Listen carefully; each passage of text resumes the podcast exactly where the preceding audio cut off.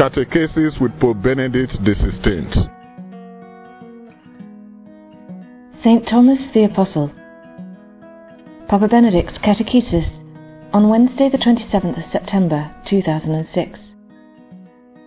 Dear brothers and sisters, continuing our encounters with the twelve apostles chosen directly by Jesus, today we will give our attention to Thomas.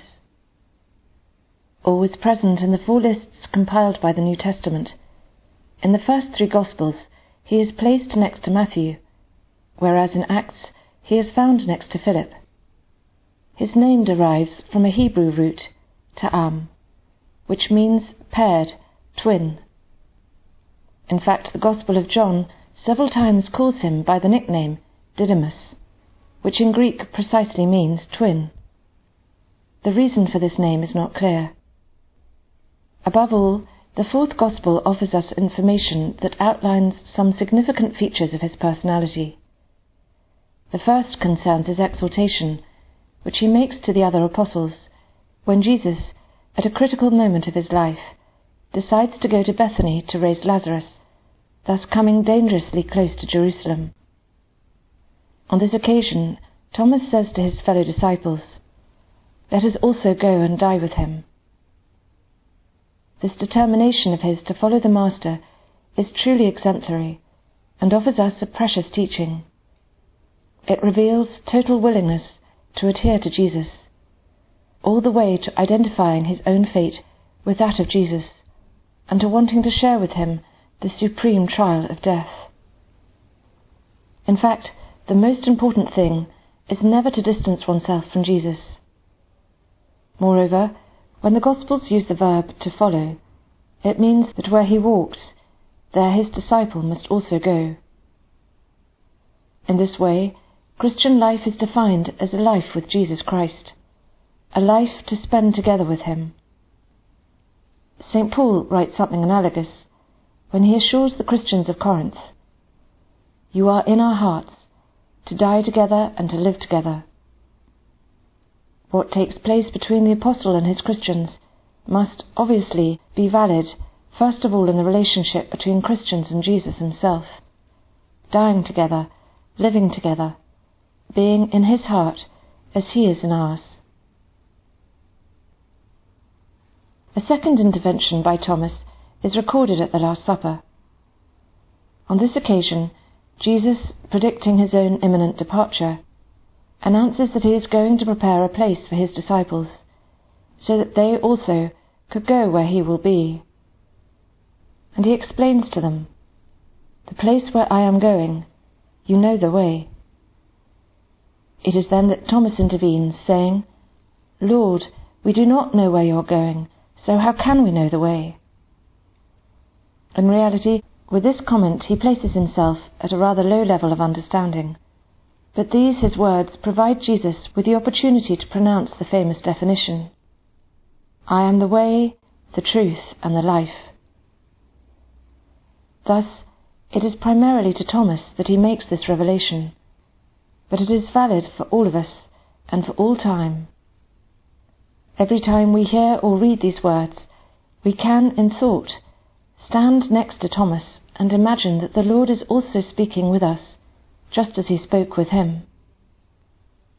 At the same time, his question also confers upon us the right, so to speak, to ask Jesus for explanations. We often do not understand him. Let us have the courage to say, I do not understand you, Lord. Listen to me. Help me to understand. In such a way, with this frankness, which is the true way of praying, of speaking with Jesus, we express the paucity of our capacity to understand, and at the same time we place ourselves in the trusting attitude of one who expects light and strength from the one able to provide them. Then, there is the well known and proverbial scene of the doubting Thomas that occurred eight days after Easter.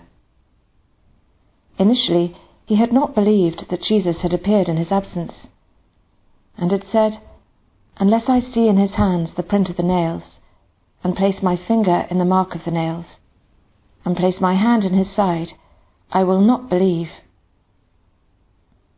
At base, from these words emerges the conviction that Jesus is henceforth recognized not so much by his face as by his wounds. Thomas considers that the marks that confirm Jesus' identity are now, above all, his wounds, in which he reveals to what end he has loved us. In this, the apostle is not mistaken. As we know, eight days later Jesus reappeared among his disciples, and this time Thomas was present. And Jesus summons him Put your finger here and see my hands. Stretch out your hand and place it in my side.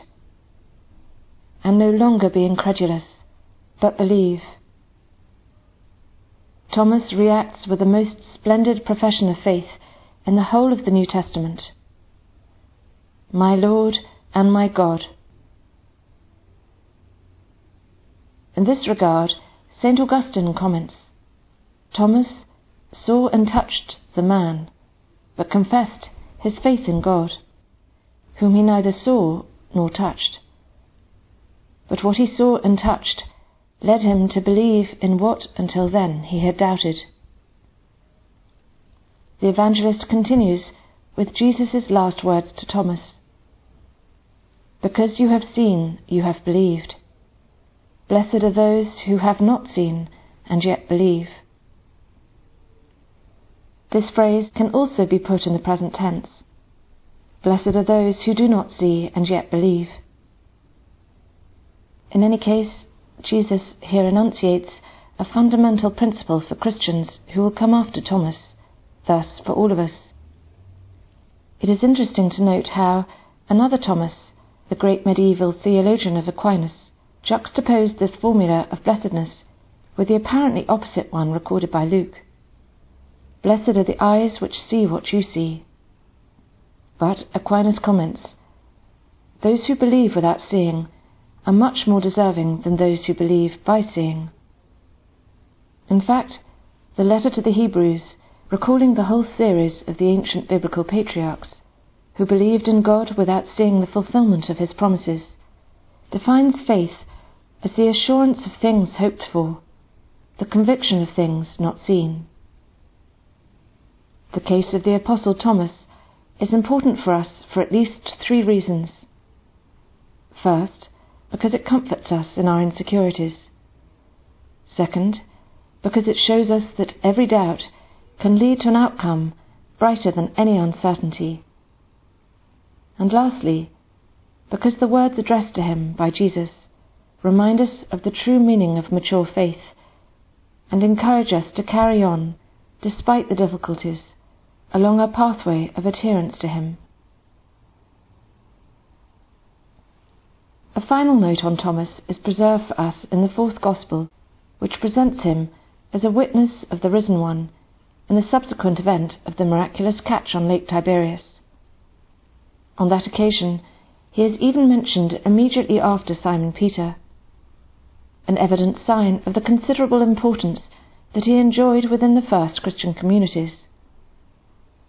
In fact, in his name were written the Acts and the Gospel of Thomas, both apocryphal works, but none the less important for the study of Christian origins. Finally, let us remember that, according to ancient tradition, Thomas evangelized first Syria and Persia. Then he went on to western India, from where finally he also reached southern India. Let us end our reflection on this missionary perspective expressing the hope that the example of Thomas will confirm more and more our faith in Jesus Christ, our Lord and our God.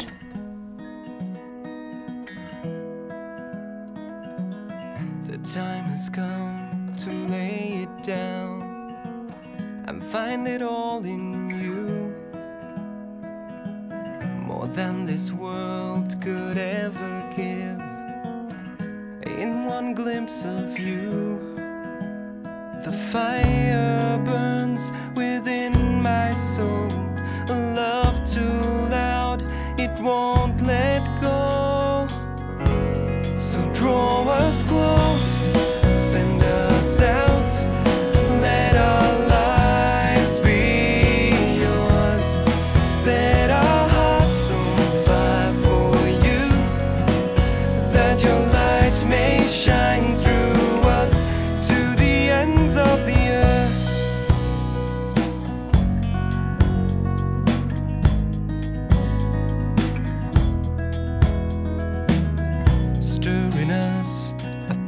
permission to be your witnesses.